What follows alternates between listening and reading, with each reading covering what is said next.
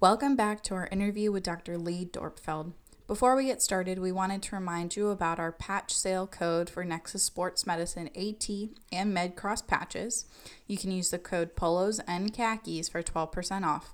And don't forget to follow the show on Twitter and Instagram at polos and khakis underscore. Please enjoy part two of Dr. Lee.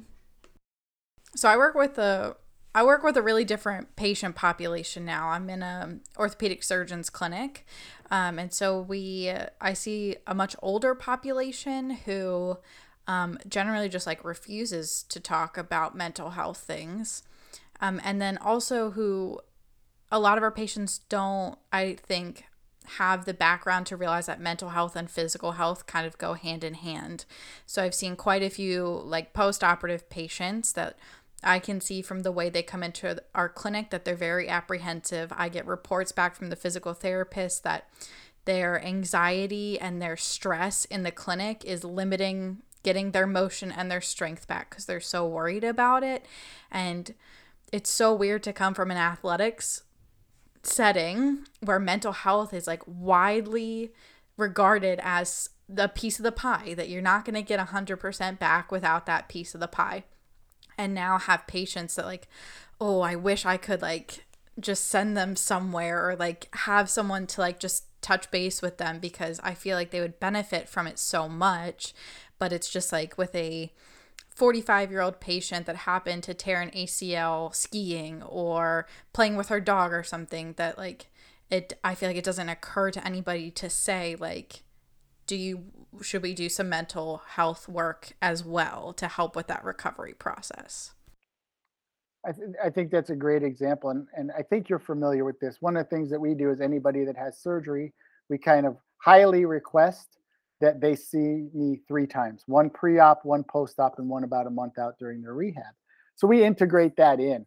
I think one of the things it's actually a great opportunity. You talk about an older population. I'm not sure 45 is an older population, but we'll go with it for now. Um, but but here's the idea, right? They're from a generation where that was still stigmatized, where anything around mental health was stigmatized. You're talking 45 and up. You talk people in their 50s and 60s. They're still coming from a time when we didn't talk about any of this stuff. So their fear and apprehension makes sense from the milieu and the and the cohort that they're in. So you can't come at them from a mental health perspective overtly and get right in their face. That they're going to shut down. They're going to kick you out the door. But you can come at them from a performance perspective because they're still wanting to get better. They're still wanting to get healthy and go skiing again. So what you kind of have to do is is create an environment, and maybe it becomes part of a protocol just initially to kind of just put it out there, see who bites. Is the idea of okay, Mr. Smith, you've had this accident, you had an ACL repair, your meniscus was gone. We know this is going to be a year recovery. Skiing's a really big part of your life. Here's some things that we think, in addition to our, our PT and the stuff that we're going to do, could be really helpful to you. Are you willing to try it to get you back healthier or faster or fully? You also, the other thing I would think about is look at their backgrounds. You know what kind of careers they're in, you know what kind of stuff they do. When you guys do your intake, might be a way to think about it and say, okay, I have somebody who's a hedge fund ma- manager who's competitive as hell, is out there making money for himself or herself and others, and we know they're competitive. All right, how can we integrate some of these skills into their rehab by using that competitive streak? If it's somebody that you know really values their one family vacation a year, it's like getting back to be able to go to Colorado in the mountains and do that kind of thing is really important. So the motivational interviewing towards this topic could be a really good place to integrate both of them. You start off with motivate motivational interviewing about where are you at with change, meaning adding this component. Who's receptive, who's not, what are some of the fears, what are some of the barriers? Okay, let's then address some of those fears and barriers. They're older and they're stigmatized by calling it mental health. Don't care what you call it. We know what it is, we know what we're doing. But if they're uncomfortable with that, we're not asking them, you know, how they got potty trained we're kind of coming at it from more of this is part of what we do to help you be able to get back as healthy as we can in ways that we can help you. So if you start with motivational interviewing, get a sense for that patient, and then use some of the skills. Like, listen, we know and there's research to this. I'm not going to give you exact numbers. I'm not up on the research. I wasn't prepared for that question. But we know that there's an increase in performance through visualization. So if you're having them do exercises that they spend two minutes seeing in their head before they have to do it, the brain doesn't know the difference between a real rep and, and a visualized rep. It's all encoded in the brain in the same way. So if they can visualize themselves extending that knee or raising that shoulder or whatever the situation is in their mind first, their muscles are going to react to that. So you could do a five minute presentation on the mind body thing. Again, not calling it mental health. That's actually more sports performance stuff, but get them to respond in that way. So you kind of have to look at performance before you can do mental health, which is very similar in sports. Most athletes don't want to talk about their mental health. They talk about being sad, depressed, scared, fearful, afraid of their contracts, what's going to happen, losing their stuff. They don't want to talk about that. They want to talk about getting better. Well, once you get them talking about their performance and seeing what's impacting that and having them identify the barriers to them performing, you can kind of back into, oh, so you get really nervous uh, on the mound when you got the ball in your hand and there's a runner on third and you wonder why you're throwing ball four. Let's talk about what that experience is and how can we calm down the body, calm down and slow down the mind so that you have a better chance of finding the zone on that pitch rather than throwing ball four. Little integration of specialties there. Yeah. Yeah, Dan. Oh, uh, yeah. I was just gonna say, especially, I like the comment where you know the brain doesn't really, it can't tell the difference between a mental rep and a real rep. You know, we always kind of talked about when we did our visualization was just you know it's the dress rehearsal of what we're about to do. Uh, we kind of watched a video on uh, the Blue Angels, um, the Navy. Sorry if I'm wrong on that, but I'm pretty sure they're the Navy. Um, you know, before every show, they actually go through like all the calls that they're gonna make in a in a briefing um, and just basically go over exactly what's going to happen so they can visualize, you know, actually what's going to happen. So I think visualizing, you know, see it before it happens is, you know, very key um, into, you know, having a good performance and getting better like we've been talking about. Well, and the other thing I'll add, and again, knowing your background, it's a baseball reference, but I can use it across the board, is why do we practice things over and over and over again? So we don't have to think about it when the time comes and it's under a high stress situation right? I don't I, I want to know when a ground ball's hit to me that I don't have to think about getting my glove on the ground and getting the ball in the glove and then pulling it out of the glove and getting my I don't want to have to think about all those things. I want to just be able to react to what's going on or respond to what's going on in this situation. If I can get ahead of that, why wouldn't I do it? Like that, here's justification again. Why wouldn't I do something that's going to give me a better opportunity to be successful when the pressure and the stress is added? Otherwise, we'd never have to practice. Why do we go in the cage? To get better, to get our timing down, to get our foot down, to kind of see the ball, see the spin of the ball, do all those things so that when it counts, we're ready. Same kind of thing. The other thing I always say, too, as a way to get people to kind of buy in is this you can do many more mental reps to prep your mind to tell your body what you want to do, and you can't get hurt. You can stop whenever you want and if you have like 20 hour rules or things like that, they don't count. Why not give yourself every opportunity to get better? One, one of my colleagues said this to me the other day, and I want to just share this with you guys as something to think about. Uh, we were talking about different teams and different sports and their utilization of, of all of this stuff. And he said to me, he said, Here's something I don't understand, Doc. And I said, Bring it on. What do you got? He's like, I don't know why every team that has access to a person in this field, performance psychology, right, isn't utilizing them to the max that they can.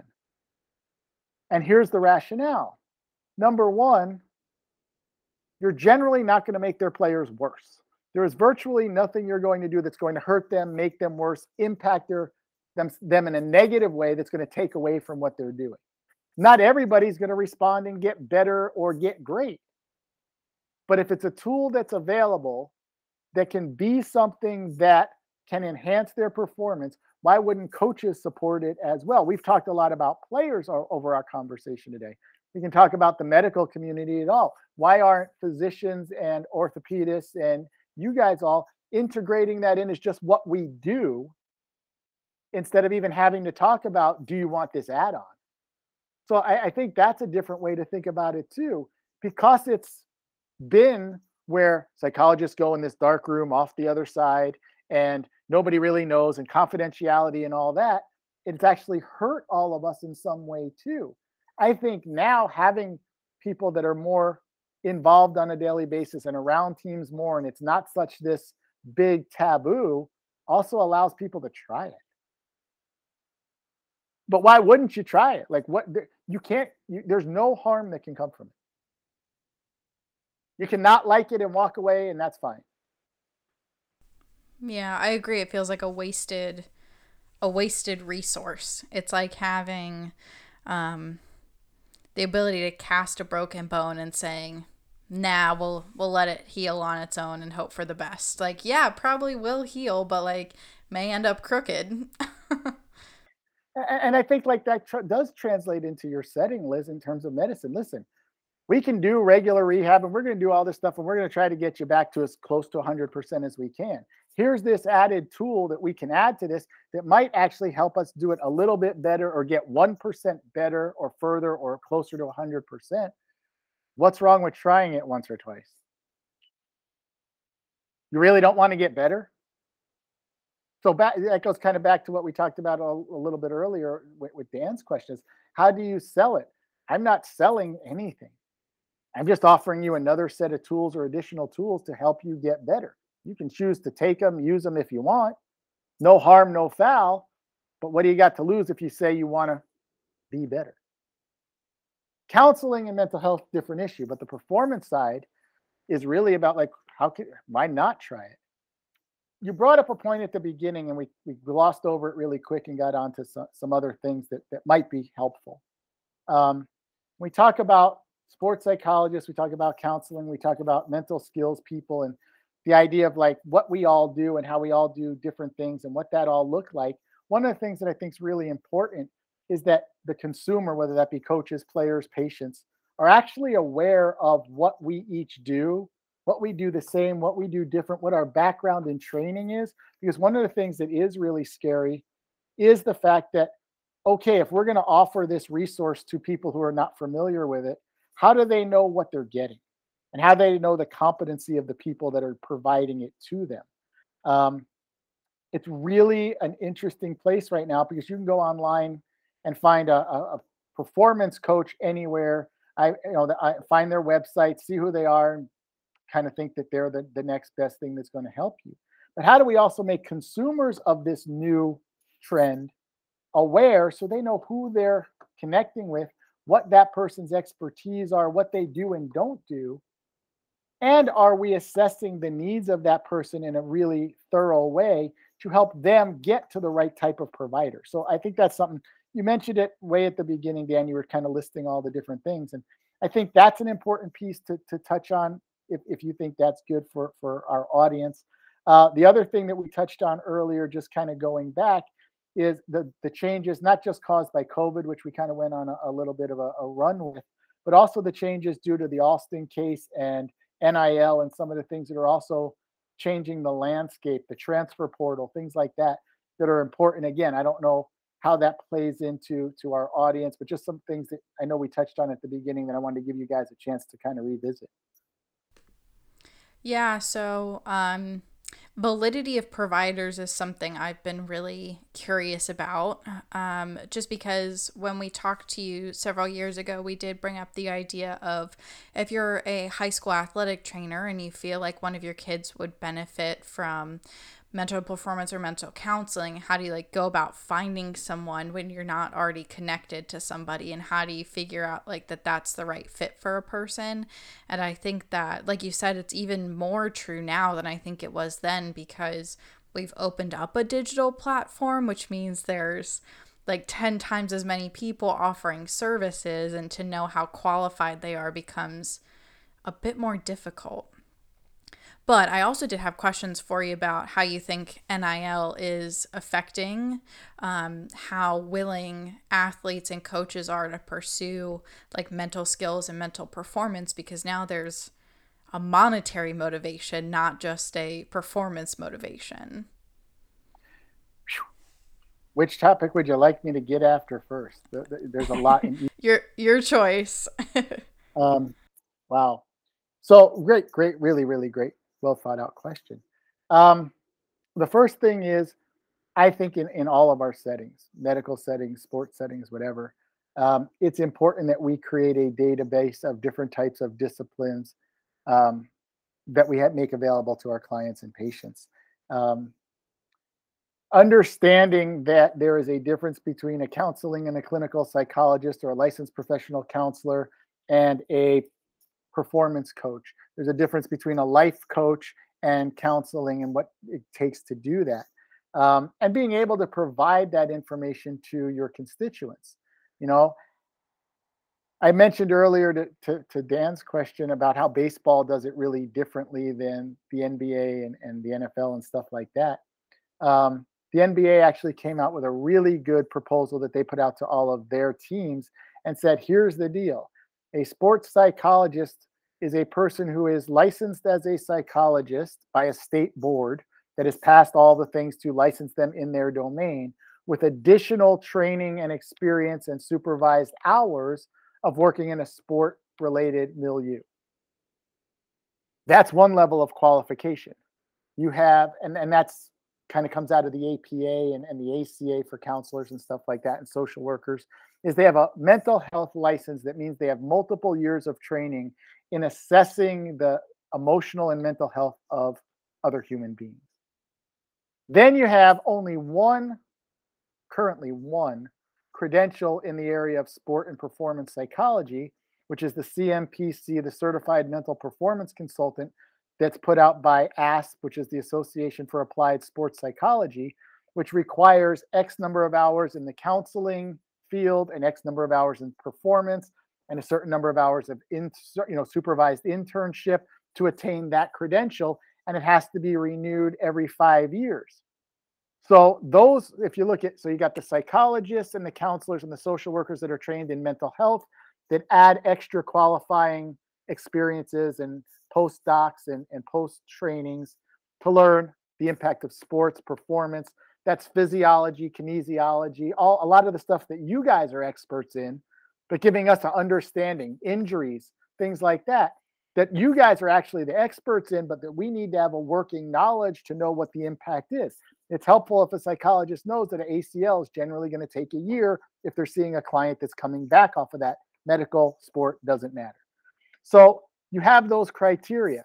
The CMPC, the sports psych designation certification, now has really grown to be an actual brand that says, I have training in mental health, I have training in assessment in psychopathology and assessment and team building and group settings and stuff like that, along with understanding team bonding and cohesion and arousal states and kinesiology and the things that come out of that, because I have to have a certain amount to get that certification.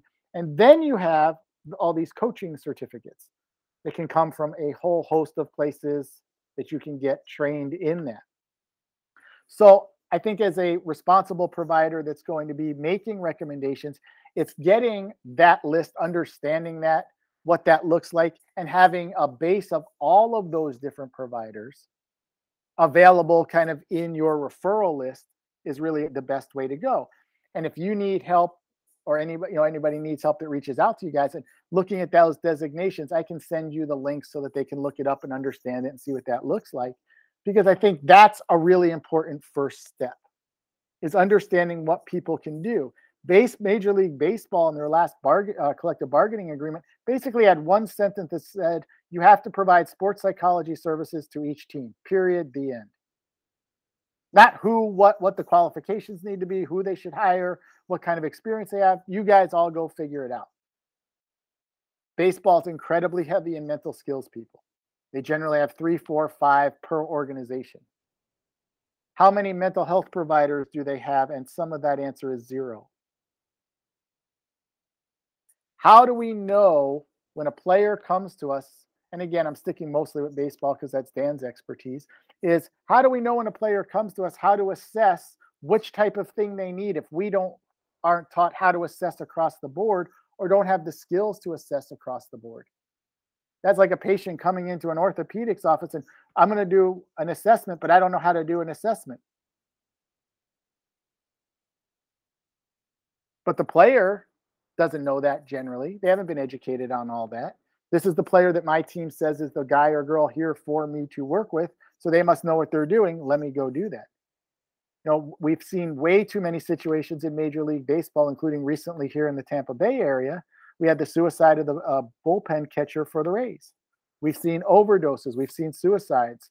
We're seeing it more and more. We've seen it on the college side. We've had too many young people commit suicide or complete suicide. Too many um, overdoses with drugs and alcohol, too many eating disorders, things like that. Well, in the past, people haven't wanted to admit that these things happen in the world of sports and entertainment. The second thing is, is do we have the right people assessing and making those decisions about what those people need and how to get it to them? It's a very serious situation that we need to be talking about all the time. It's great that mental health has become a big issue and a great talking point in our world. Absolutely. It's come out of the darkness. People can admit to it, people can identify it, people are less stigmatized. Now we got to make sure they're getting the right type of support for them and based on what their needs are. And and that's where it becomes really tricky to a consumer who goes out and goes online and goes uh, performance coach. You'll see 500 names pop up, but do you see credentials and what that means and what their training is to know if that's for you? If you're in a, Liz, like in a referral situation, if you have a person that you believe from your training and experience is having an anxiety based situation, do you want to send them to a mental skills coach or do you want them to send them to a mental health provider? Becomes a big part of that decision making. So I look at all of what I do on a continuum mental health needs to be looked at as a continuum. Mental illness is the most important, the most severe, the most catastrophic, all of those kind of things. But not everybody that has to or works in mental health is only working in mental illness. There's a lot of other things on that continuum as well. You have wellness, you have overall mental health. How do I keep myself mentally healthy? I have health and wellness coaching, I have mental skills coaching, I have all these things. So we need to teach it. This is just my kind of soapbox. We need to teach mental health as a continuum. And the people that are assessing other people for where they are on that continuum to be able to then refer them to the appropriate level of care that they need and support that they need. So that's my thing on that. It's it's it's a big deal because there's a lot of conflict, there's a lot of turf wars, there's a lot of things going on out there right now that can be really confusing to an uneducated consumer that's finally getting up the courage to say, I need something, I need help, or I'm open to that. Now we got to make sure that we're getting them to the right kind of providers for what they actually need. You know, some people that are, you know, if we're talking about, you know, I'm, I can't hit a putt to save my life, I don't necessarily need a psychologist. I might be able to do with a, a person who's a mental skills coach that's really worked well with golfers and putting they have some techniques that they use that they're able to use and have success with that because it's not a mental illness. But if the anxiety or the pressure that continues to build up from missing your putts now creates anxiety and an anxiety disorder, you also got to be willing to pass that person off to a person that can treat and help with that as well. So we got to be really careful. And I think college has done this in a way a little bit better than pro, and high school's got to be really careful with this, is making sure that the providers that you have are able to do the things you're asking them to do. So I think that that's that's I could go on on that one for another hour, but I think it's an important distinction that for us to think about in all of our our areas. Uh, the NIL stuff is really interesting. Um, the opportunity for young people to capitalize on their success and their um, name, image, likeness, all those kind of things in and of itself, I don't know if it's good or bad yet. I, I, don't I don't know how to assess that yet. But the impact has been turning them into business people that also are given opportunities based on their name, how successful they've been, how successful they're being projected to be. But do they have the knowledge, education to know how to manage and handle that? You know, um, somebody can come up to you and say, "I'm going to give you a hundred thousand dollars to to you know, push my product out there because you're a basketball player and I have a basketball product. And I think it's going to be worth that for you and you do we have the legal knowledge to know what those contracts entail and what that goes into that? What's really being asked you? Are you they being protected in any way from exploitation or and is that a possibility that they do? What happens if they're making that money? Are they being taught in you know financial education of what to do with that setting money aside for the future, maybe investing in retirement now and getting ahead on that kind of thing. Or they're just going out and spending it because they have it now. There's a lot of things that are coming with that. There's there's thing on certain teams, you have, you know, the superstars that are going to be able to get big time stuff, and you got other players that may not get anything. How does that create an influence on a team? How does a coach manage that there's 15 requests for a player to go out and do personal appearances because they're the, the most well-known player on your team? And then he or she comes back to the team and they're like well we don't get to do that and you get to do that. What if there's some rift that becomes a part that? Now it's something new that the coach has to take care of and, and try to address and try to build a team with. Um, i think that there's a lot of things that just weren't really well thought out and planned before the rush came in to be able to do it. I'm not against it. I think there's a real value in them getting a piece of the pie for the work that they do and earn some some opportunities with that I just think it got rolled out and went so quickly that we didn't really think all of these things out before it was able to get out there. Now we're talking about giving, you know, financial things for academics. If you hit a certain GPA, you can get more money. And if you do this, you can do this. Like it's just become a situation where I'm fearful that it becomes recruiting tools. And the bigger schools that have more money and can give them more money to do all of these things are going to continue to generally get a certain type of player that other schools may not be able to do because they have a bigger budget to do it with or a bigger booster group that can go out there and offer them some certain things. Um, so i think it, i think it's got potential to be really helpful to people that you know benefit from some exposure and some return on their own investment and get a feel for that. I just think it was rolled out really quick and, and grew so quickly that the ramifications on the other side, I think they're they're going to be a big mark in, in college athletics for sure. Um, I don't know. More specifically, I see you know competition in the in the transfer portal in that way. Uh, it's another part of this stuff too. It's like, listen, if, if I'm at school A and all I'm getting is my scholarship, and they're not winning or they don't have a, a real big program, and I'm not getting any of the endorsement money or any of the other money, but I think I'm good enough that I can go play at a bigger school and get that. I'm out of here. I'm going in the in the transfer portal and hoping to go to that bigger school and get that done. I think that's hard. I think that you know also is hard on coaches. If I don't if I don't keep certain kids or keep them happy, then they can leave, and that impacts my program, impacts my ability to keep my job by winning games and matches and stuff like that. Um, the coaches have to deal with now. I've had a number of coaches, both you know here and outside of here talk about the change in what coaching is now. It's not teaching and developing young people as much as it's roster management. So what new challenges does that bring not just to kids who used to get you know basically a four year scholarship they come they go to school if they play they play if they don't they don't but they're going to get their four you know five years to play four kind of thing.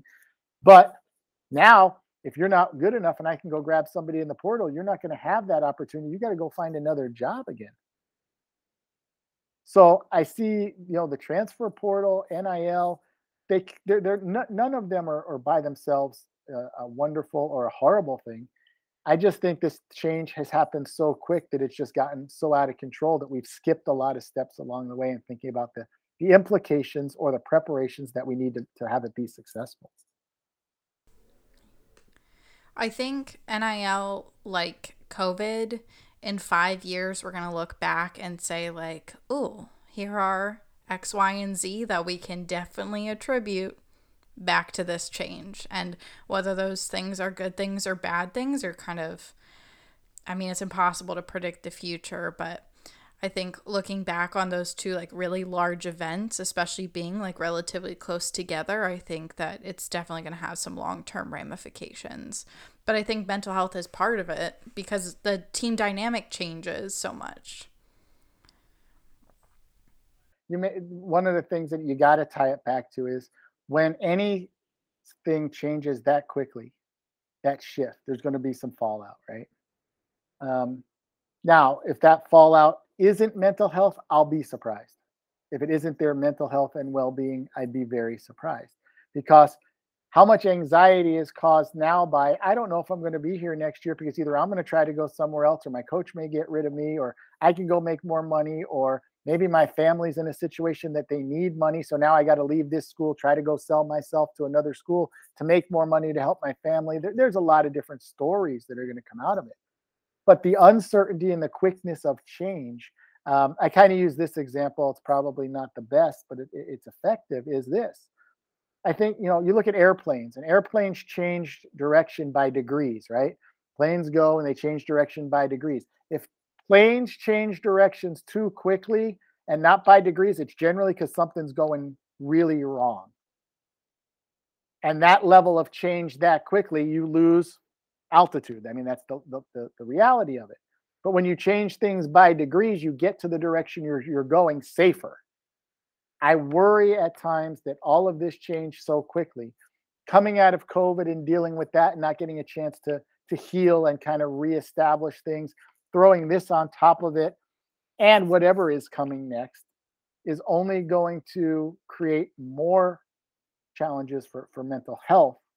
And you guys asked earlier too, the mental performance thing is like, okay, now I'm looking at do I have to have a mental performance person on my team? Because every year my team's changing, and I got to make sure every guy or girl on my team is optimally performing at a level that's going to keep them here and help us win. As opposed to in the in the past, there was a really big uh, hold on putting us in places in the first place. Now, do we need to do everything we can to win so that everybody benefits. Um, so I do think it's going to change our field too, even more so now. Know what you're hiring, know what you're getting, know what you want for your team. Because there's going to be people that are going to try to capitalize on this as well and, and be the next, for lack of a better word, guru that comes in and says, Oh, if you let me do this program with your team, Liz, I guarantee we're going to win more games next year, which is a bigger contract and bonuses and all that. I don't know any guarantees that exist in that world. But there's going to be people out there and there's going to be people looking to improve and do that. So I think the impact is not just on the student athletes, I think it's on coaches and administrators as well. How far can we go to compete in this new world? And what stress does that then trickle down to our players, especially young players, first year players, freshmen coming in, coming out of high school where none of that exists? Getting thrown into that so quickly and potentially being expected to play at a high level as a freshman with all of this change without the support there to help them process it, go through it, and, and prepare for it. They don't have that at high school level right now. There's not that preparation for what's coming. You can prepare physically for a bigger, faster game, faster pitching, all that kind of stuff, faster volleyballs coming at you. But you can't prepare for the change that going from a senior in high school to a freshman in, in division one college sports right now there's just it just doesn't exist. So then we get on the other end of it which is how fast can we work to identify the people that need it get them to see the benefit of it have them buy in help them and prepare them so that they're then ready to be able to go out on the field when the coach needs them. Like that's the the crux of the work. And it keeps us busy Yeah, nowadays it's not just you know, here's your team, coach them up, win some games, and move on. You know, it's just a, like you said, it's a roster management. It's you know keeping the fans happy, keeping boosters and all that other stuff happy, making sure everything stays in line, and then you throw on top of oh well, like my starting quarterback makes a hundred grand a year through NIL. Do I bench him? And you know, then he goes, you know, screw this, I'm out of here. I'm going to you know, if he's at USF, I'm going to UCF or I'm going to X other school in Florida. Um, and then how's that going to affect him? So I think you know you said it right. There's a lot more effect on coaching now um, because it's just another thing they have to balance in terms of having a you know a successful program where the dynamic is you know is harmonious throughout. And I, and I think we need to be fair to that. We do a lot. Just kind of another soapbox of mine we do a lot of work on our student athletes and they're the focus players are always the focus for, for what we're doing. And i think that's important and, and they need that but we cannot forget the other side of the coin which is the coaches and administrators and people that are making these decisions and having to deal with this stuff in a different way that they've never had to either um, you know, coaches can be able to go out and recruit a player with great talent that I know I can develop that I can use in this situation and bring this into my team. And I'm gonna go out and recruit that kid hard because I want them to come and play for me. Now that kid's sitting in their living room going, okay, coach, you want me to come play for you. What's in it for me? You got you guys are an Adidas school, but I like Nike. Nike's going to give me $10,000 every time I score Adidas doesn't give us that, so why would I go with your school? I think it changes recruiting as well. So now it's it's basically pro sports at a younger age. And I think it also just kind of gives the athletes kind of more power, I guess. Saying, oh, like, you know, if you're not going to give me this or that, like, I can just take my NIL deal and go somewhere else. Yeah, you know, I think it, it gives them – a stake where it's like, hey, like you can come and you know try and make our roster or try and you know compete for the starting spot, and if you don't, then you're just gonna have to you know hang out in the bottom of the depth chart and work your way up. And then now it's like, oh yeah, like I I don't need that. Like I can just go to another school and you know take my business elsewhere. Well, but also I think that's a little bit overrated because that's only happening for the top couple percent. Because if you ain't playing at a, at a, if you're not playing at a, a certain school because you're not good enough, and you say, I'm just going to take my thing and go, you're not guaranteed another opportunity at another school. There's a lot of people in the portal that are winding up without places to play as well. Now, among the top percent, I agree with you 100%, Dan. If you're at that top 2%, maybe 3% that can have the $100,000 deal and, and shop it, I agree with you. But you said I was going to play, coach, and I came here to play, and now I'm not playing. But you're now costing me money because you're not playing me. When's the first coach going to get sued? It's definitely uh it's definitely turning into the wild wild west. I'll tell you that much. And you know, just more and more stuff is being thrown into college athletics. You know, I think we're still just waiting on the day where these Power Five conferences and big things just say, you know what, we're just going to form our own thing. We're not going to be with the NCAA, um, and just move on from it. And you know, then who knows what can of worms that'll open. So it'll be interesting to see in the next couple years what happens. But I want I want to pose something back to you and kind of get back into part of the vein of, of what we're all doing is, you know, in your roles as as trained athletic trainers and people have worked in sports and yeah, Liz, you're working in a in a clinic now, but like I think there's also a piece that we need to start talking about two other things that are really prevalent. The burnout rate in athletic training, because y'all had to work through COVID and be there and travel and put yourselves at risk and didn't get time off that's a big thing that I think we have to think about from our medical professionals that are burning out and, and considering whether to stay in the field or not. I think that's a really important part of some of this fallout. So I want to just kind of throw that out there out of respect for all the work that you guys and your colleagues do is wait a second, let's not forget yeah, players are getting this and coaches are getting this and there's there's there's a lot of pressure on the system, but who's keeping these kids out there being healthy, being able to play? Look at the hours that you all have to put in in all of your roles to be able to have them go out there and do what they do. And we're not looking at that impact either. Um, we need to also look at the, the strain on the, the medical and mental health system of the providers as well and pay attention to that too. So that's one thing I, I think is important just to kind of throw out there as something to think about.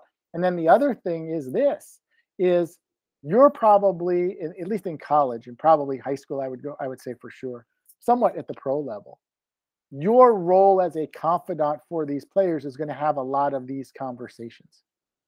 Formally informally friendships whatever build and i think that one of the things that i suggest in the profession is maybe we need to add a class to athletic training in terms of your curriculum that has not just a mental health component for identifying anxiety and depression and knowing when to when to refer which i do think is important but also what happens when my athletes come to me and talk about these things? How do i handle those situations? Because i want to be helpful. I also want to be thoughtful and and certainly not ever destructive but more along the lines of you know what's the what's my role? Like how do we clarify what my role in that conversation is? So two points that I think kind of relate back to the to the spirit of, of the work that we're all doing and, and coming out of this whole athletic training, athletic medicine, you know, polo and khaki ideas, we're also part of this. And I don't want to ever not address that as well because I think it's something that is now probably the most overlooked is, is what it's done to the people that have been out there on the front lines through all of this that are still getting um, a lot of the collateral damage. So those are just two other things that I think are relevant and important for future conversation, whether you know it be with us or, or with other people you have on your shows. Let's start to think about how do we take care of ourselves. We're losing a lot of people out of the profession because of the strain and stress that goes on them. They're going into the private sector, going back into medical clinics. And if nobody's here to take care of these kids when they get hurt, not if they get hurt, then there's not going to be a product on the field.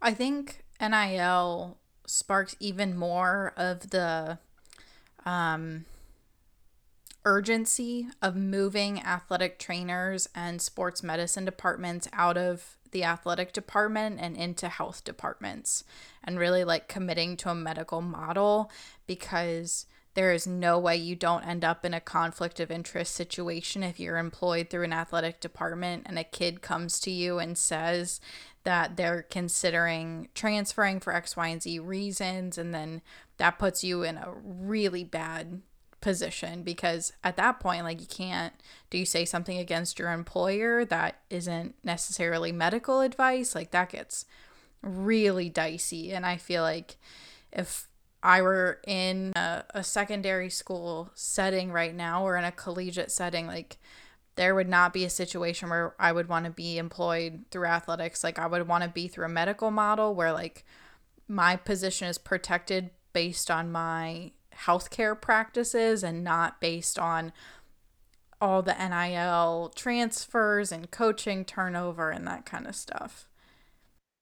Yeah, you bring up a really that's a really good perspective is how do we keep that? But i think it's also part of setting boundaries and it's part of training that, that should be integrated into it anyway is what are our boundaries whether it's an athletic department or an athletic medicine department. I agree with you in, in how it should be and what i think works.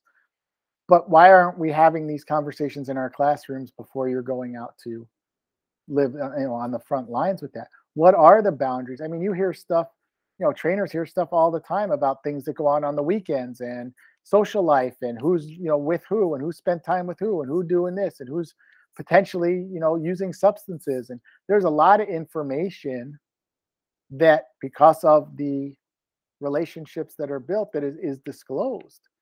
And i think it's really important to to train younger professionals in that what do you do when those things happen rather than wait until they do happen. I'm big on prevention. I'm big on getting ahead of stuff. I think you know one of the things that i look at you know coaching and performance work and mental health you know kind of on that continuum is the more prevention you get the less injuries you get. It's like anything else whether that's emotional whether that's physical. But there's no money and there's no emphasis put on prevention. So we're in a time when prevention is our best offense. But we're forced to play defense. I can't say this i shouldn't say this you know so uh, suggestion is in those situations, you know, I think you start to set boundaries and say, listen, you know, I, I, know it's a really tough decision for you, whether you're happy here or not happy here, think this is the best place for you. And, you know, I just, you know, I, I my perspective is to make sure you're healthy and go out there and do that. And, and I really don't have a personal opinion on that. And let me get you to somebody that can help you have those conversations to help you make the best decisions um, and really kind of stay in the lanes of, I'm here to keep you healthy. Like I'm, I, I care about you and I'm here to help you. But once it gets into those things, like that's why we have other people to do that because we don't know what's best, right? Yeah, you could play here, not play here. You know, my thing is to get you ready and healthy enough to be able to do it. So I think you start to develop as, as young professionals some kind of go-tos that you can have prepared if we're training for this, if we're practicing this, if we're going through role plays with that, you know what do you say when this happens and come up with some really tough scenarios like like this?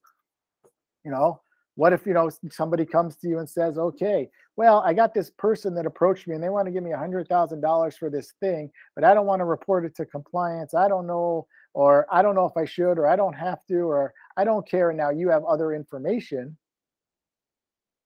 that impacts their eligibility or something like that. I mean, now NIL stuff is expected or asked to be disclosed, but it's not mandated to be disclosed either. You know, there's certain businesses that you're not allowed to do it with if you're representing your institution. Um, but you know, you get into things like clubs and underage drinking, and like, okay, I know this 18 year old's working in this club doing X, Y, and Z. You know, is it my place to tell them not to? Or is it my turn to make sure that they show up for treatment in the morning so they can play tomorrow? So I, I do. I think there's a very relevant conversation on the medical side for how do we stay in our lane in, in a situation where they are seeking your advice because they trust you and assume you have all the answers. if like only that were the case. Well, maybe between all of us, we have some. Yeah. Uh, it, it's tough. Um, but I do. I, I think that we overlook it. I, I got a lot of requests, especially since COVID, um, to talk both on the medical side and on the coaching side, you know, about the impact on all of us. And and what does that mean? You know, if you don't have healthcare providers to provide the healthcare, people get sick and people get worse. But if we're just as committed, I'll be kind to all of us because we are committed to what we do. But if we're just as committed and just as perfectionistic and just as stubborn and not taking time off and not taking care of ourselves and, and giving ourselves some flexibility, mental and emotional flexibility, if we're not good at doing that because we want to be there and we want to help our players and we want to do the right things and we don't want our coaches to be mad at us because we took a day off, they can't practice if we're not there and you go through all these other things who's looking out for us and what does that look like moving forward as you start to see a dip in the number of people going into the medical fields whatever they be right now? Scary stuff but they don't talk about that on espn but we talk about it here on polos and khakis. I have one other um uh, not really a debate, but like a question that I think is going to have more like long term ramifications to talk about. Um, I wrote down his name. Harry Miller is the Ohio State football player who recently announced his medical retirement for mental health reasons. And um, I thought what he posted was really poignant and uh, really well said. Um, and I think it was important for someone of that um, visibility to say that he was going to take a medical retirement because of mental health. But I was curious from your perspective how you think that is going to affect um, retirement and also eligibility in collegiate athletics. Like, are we going to be able to start issuing medical red shirts for mental illness and things like that? So, three pronged approach to your question. Um, again, very well thought out question. Uh, I'm very proud of athletes who come forward, whether they be college or pro, and talk about the fact that they've struggled or are struggling or, or have chosen to take care of themselves. You know, we had all the stuff in the Olympics with Simone Biles and all her stuff, and one of the most prominent gymnasts probably ever, and her deciding to, to take a step back because she was going through whatever she was going through. You have this gentleman from Ohio State that, that's done it. There was a, a woman from Vanderbilt that put out a really long post recently on her experience and the importance of mental health. You go back five, six, seven years, Victoria Garrick, who's been awesome in the the advocacy and, and support for mental health in college athletics and, and things like this. And um, so, first of all, it's an incredible, courageous thing for people to come forward and talk about it. To talk about it in a in a high level situation, Division One football, and the Olympics, and, and so on and so forth. But you have the Michael Phelps who have talked about his situation and what he went through and how he managed his stuff. You have um, Kevin Love in the NBA and other NBA players that have come forward. You've had some, you know, the NFL does a really good job. They have uh, mental health ambassadors and, and stuff in their Players Association program. I think it's great that people are coming forward and validating the fact that this is important and it, and it does affect people. Um, you got cut off a little bit. The second part was eligibility. What was the first part that you wanted me to comment on? The impact of something in eligibility. You said I didn't quite catch that first part. Yeah, what constitutes like retirement and then eligibility with red shirts and um yeah, can we redshirt a player who has gone through like a really severe depression bout the same way we would redshirt a patient who had a season ending injury, a situation like that? That's actually the easiest of the questions to, to talk about. Um, first of all, I think that we need to treat mental health, mental illness, similar to we treat physical illness, injuries. I like an injury profile, like an injury management kind of thing. Um, there's been some waivers that I know the NCAA has had to deal with on mental health red shirts and eligibility and are they able to do it and so on and so forth. I've read through some of them. Um, the NCAA right now seems to be looking very favorable on well documented cases of mental illness issues and being forgiven and giving them eligibility time and basically emotional or mental red shirts. Um, it's there's some people that are on the board that are working with the NCA and working with the Sports Science Institute and Dr. Hainline and, and that whole group about what qualifies for that, what kind of documentation do we need to have. And I think that we're getting to a point where if there's clear documentation of a mental illness that required ongoing treatment at a certain level of severity, that I think we're going to be able to to get the medical red shirt. Somebody required inpatient treatment for a severe mental illness or suicide attempts or things like that. I don't think that they should be penalized for getting help, right? For doing that the same way if they were injured and out for a year, we can apply for the medical red shirt and try to get a year back. Um, I think what's going to be more challenging along that line is setting a criteria for what qualifies. What level of care, how much treatment, um, what diagnosis is even. I think we're going to start to see those fights at some point. Um, it's good to be in the game. It's good that they're being recognized and being considered. Now it's going to be okay. Well, if you went to see, you know, a, a counselor or a therapist one time at the counseling center on campus, and does that qualify? For a medical red shirt because you got diagnosed with depression. I'm not making that decision at this point because we, we need criteria. If somebody had a suicide attempt, we deal with self harm in, in this age group, 18 to 23, a lot. Is somebody who hurts themselves able to play? Should they be allowed to play? Well, what's the pros and cons? What if their sport is what keeps them from doing something worse? Well, what if losing a game is what causes them to go over the edge? There's so much that has not been addressed. And I think it, it's really complicated too. There aren't a lot of clear answers. But I think we need to move towards a reasonable criteria of what constitutes waiverable, I'm making that word up, but waiverable opportunities for them to step away, get the help that they need so that they can come back and compete and perform and be successful students, athletes, etc. Because rarely do you see a person that has a mental health issue that's not performing on the field, not also doing poorly in the classroom and in other areas of their life. So I think we're going to move towards a way. Again, there's been some some players who have made petition to the NCA to have time given back for mental health reasons. Um, most of them get passed um, they get the extra time back. Um, there's a little bit of gray area about what documentation is required. Um, but basically, it's going to probably be similar to a medical DQ that a university can do at their own school. But another school can look at it and go, I'm going to let the kid play. Like, we're just medically DQing you from this program. We're not saying the we're not going to the NCAA and saying you can't play anymore. We're saying we don't think it's safe here.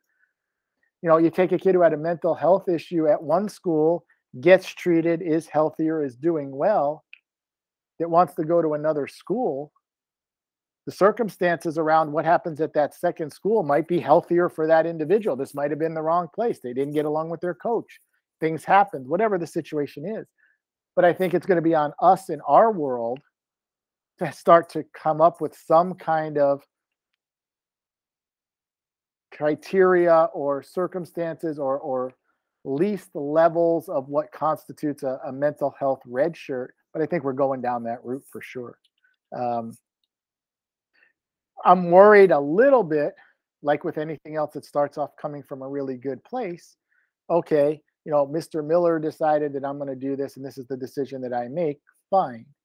Um, are we going to see, like we do with everything else, that being taken advantage a little bit, and and some of the people in our positions being put in positions to to make those decisions?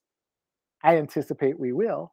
Um, and how do we respond to that? You, you know, you how do you get do you get a, a constitution of uh, multiple clinicians that get together and assess that as yes that makes sense is it the individual thing is it the then you start to look at well okay well if the psychologist in the program made the decision that the person can't play here would an independent person that wasn't outside the program make the same decision there, there's a lot of ways that that could get sideways too just like it does with medical diagnoses i think this was you know a torn labrum and we decided not to operate. We decided to do treatment and rehab and do whatever. But then this or that happened. Well, another doctor says, let's do the surgery and the kid can go back and play. How do you, you know? I think it gets into a lot of those contentious situations as well. Um, but again, you know, going back to the comment that I made before of mental health being now where concussion was 20 years ago, I hope 20 years from now, we're having a different conversation. But yeah, I think I think you know that's the other thing. You, you talk about you know NIL and you talk about you know some of the Alston money and you talk about some of the other things that are out there right now. If I come forward, does that then impact my ability to make money? Will there be less kids coming forward? Because that could impact my ability to make some of this money out there if people think I'm, you know, whatever word we want to use to not say nice things about mental health and mental illness. I'm not going to disclose that and I'm not going to come forward and talk about it if it's going to cost me $50,000 a year in my pocket because this person who was offering me the money may be stigmatizing my mental illness. It could push it really far backwards too. Yeah, it feels like a a slippery slope. That like it feels like really positive change, but kind of it's just risky sometimes. Well, and, and, all change is risky, right? You're going to have some liability. You're going to have some stuff you didn't plan for. Um, and we have that's how society moves forward. That's how things move forward. There's going to be collateral damage. Um, but I think where it goes back to what we talked about earlier too, uh, at the university level, and I, I think also at the pro level, we've seen this too, is you better start thinking really seriously about what kind of people you're hiring in these roles. I don't want a mental skills person making a decision about a kid's mental health for eligibility that's going to come back and show that we have somebody making a decision that isn't qualified to make that decision and that hurts the kid and the institution like where are those roles and who oversees those roles? And so it all integrates. I mean all, we've had a beautiful almost two hour conversation now and i, I love it. But the, it, what it comes down to uh, is all of this is integrated and has overlap and none of it is really clear cut. And it's having conversations like this and having more people have discussions and trying to come to some consensus about what are our priorities how do we do it how do we protect the people that deserve to be protected which is the young people that we deal with how do we also think about the collateral damage of the people in academics and the people in sports medicine and the people that are also impacted by all these decisions because it's not as as clear cut as it may have been thought out to be when the, the laws were changed or passed or whatever. When it was like, yeah, let's just pay them. Yeah, they deserve to get paid. Makes them look really good, but it's not necessarily as thought out to all these implications that we're all going to have to help them manage and, and manage for ourselves. Yeah, I think this kind of profession is in a similar way as kind of like what athletic trainers are. Like we're we're on a very high rise. Like we're starting to get some some traction and some notoriety and things that we need. But I think you know it's going to need you know hire healthcare professionals, the physicians, the you know the nurses, the DOs, the things like that, to really kind of go to bat for. Um, you know, sports psychologists and mental uh, mental uh, health and mental skills, all that stuff. Uh, so I think it's heading in the right direction, but um, you know, still some work to be done, and I'm I'm intrigued to see how it goes in the next five, ten years. Me um, too, and hopefully I'll get back on and talk to you guys about those changes as it comes. Yeah, But uh, yeah, we've been rocking for almost two hours. It's definitely our uh, our longest episode. We're gonna wrap it up here with our standard question that we ask everyone, and then we'll do some this or that um, after that. So our standard question is, what advice do you have for young professionals, athletic trainers, sports psychologists who may be interested in getting into uh, either field uh, or just anything in life in general? What do you got for us?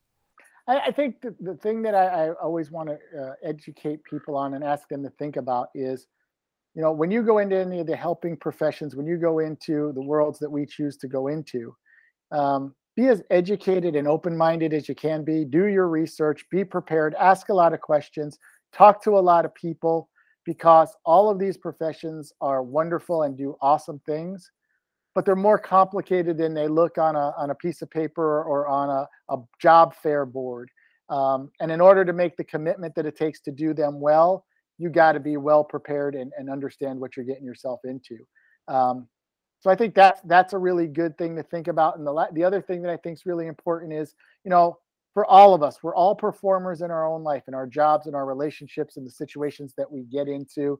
And you know, we we can be really harsh. And I think if we stay creative in problem solving things rather than judging ourselves and others, then we also reduce our risk of having more serious mental health issues. Um, performance is what we do. Mental wellness and mental health is who we are.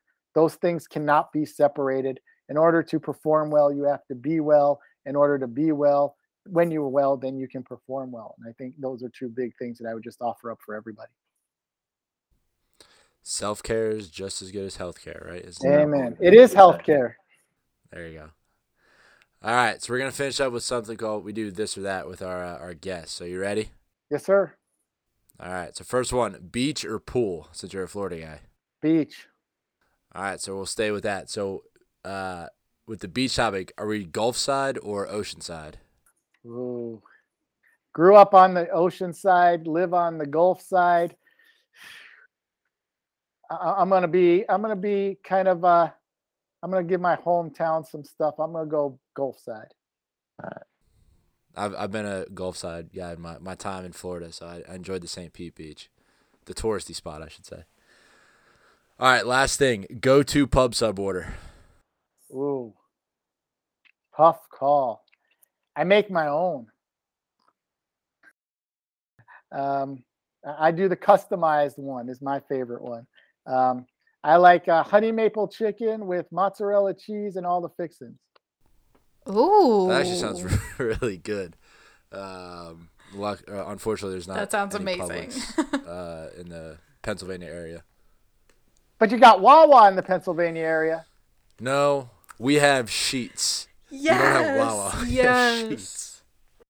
um, thanks, you guys. It's always fun to get on and talk about these topics. You guys are really well versed and, and come in real, real prepared with important questions. And again, if there's any feedback that comes from it when you post it, people that have questions or anything that you need follow up information, resources, any of that, reach out. I'm happy to supply them for you. If you guys want to become, you know, a little bit more adverse at having those resources for, for the people that may be listening, let me know. Awesome. Well, thanks again. The last two hours have been awesome. Definitely dropping you know a bunch of knowledge for you know athletic trainers, athletes, you know people who may be interested in the in the mental skills or mental uh, health side of things. Uh, we can't thank you enough, and uh, hopefully we'll have you on again soon. Yeah, let's not wait three years. I'm ready to go again. Yeah, let's do it. Thanks again for listening, everyone. And as always, remember who you are. And make good choices.